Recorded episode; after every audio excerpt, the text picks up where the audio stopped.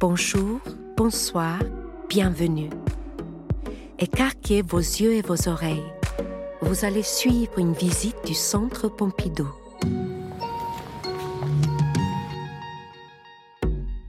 Ce podcast vous accompagne dans l'exposition Picasso dessiné à l'infini en galerie 1 au Centre Pompidou, à partir du 18 octobre 2023 jusqu'au 15 janvier 2024.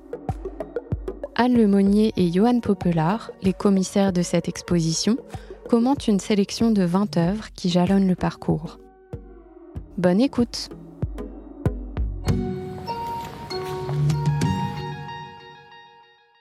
Avec cette exposition Picasso dessinée à l'infini, nous avons décidé de proposer plutôt qu'un parcours académique qui passerait en revue les différentes époques, un cheminement ouvert.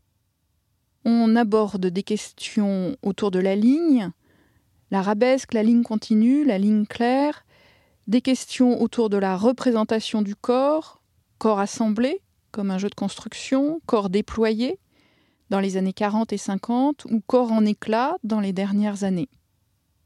C'est véritablement la ligne et le dessin qui sont ici nos sujets. Le dessin comme une expérience permanente, dans les carnets, les séries, les variations, le dessin qui s'aventure à la frontière de la sculpture et de la peinture, le dessin comme prolongement de la pensée et support de tous les bouleversements de la représentation. Picasso nous demande comment transcrire la densité d'un volume, la présence d'un être. Il se met au défi qu'est-ce qu'un visage? Peut-on faire un portrait intérieur? Regardez autrement, tel est donc le propos de cette exposition. Ici, ni chef-d'œuvre, ni génie, ni muse, autant de notions qui constituent une grille de lecture biaisée au regard de nos débats de société, qui n'ont pas lieu seulement dans la rue, mais également au musée.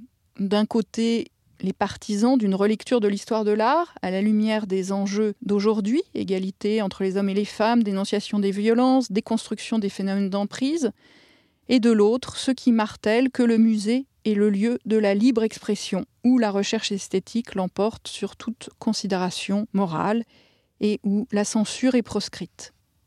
Picasso se trouve au cœur de la querelle, à la fois pris comme cible et comme emblème. Sans doute parce que l'artiste n'a pas laissé son entourage indemne, sans doute aussi parce qu'il est le plus célèbre du XXe siècle. Et la violence a nourri son œuvre, de l'intime au politique, des étreintes à Guernica. Le débat est loin d'être clos et c'est tant mieux s'il nous permet de nous interroger sur qui nous sommes et de regarder les œuvres avec une acuité accrue.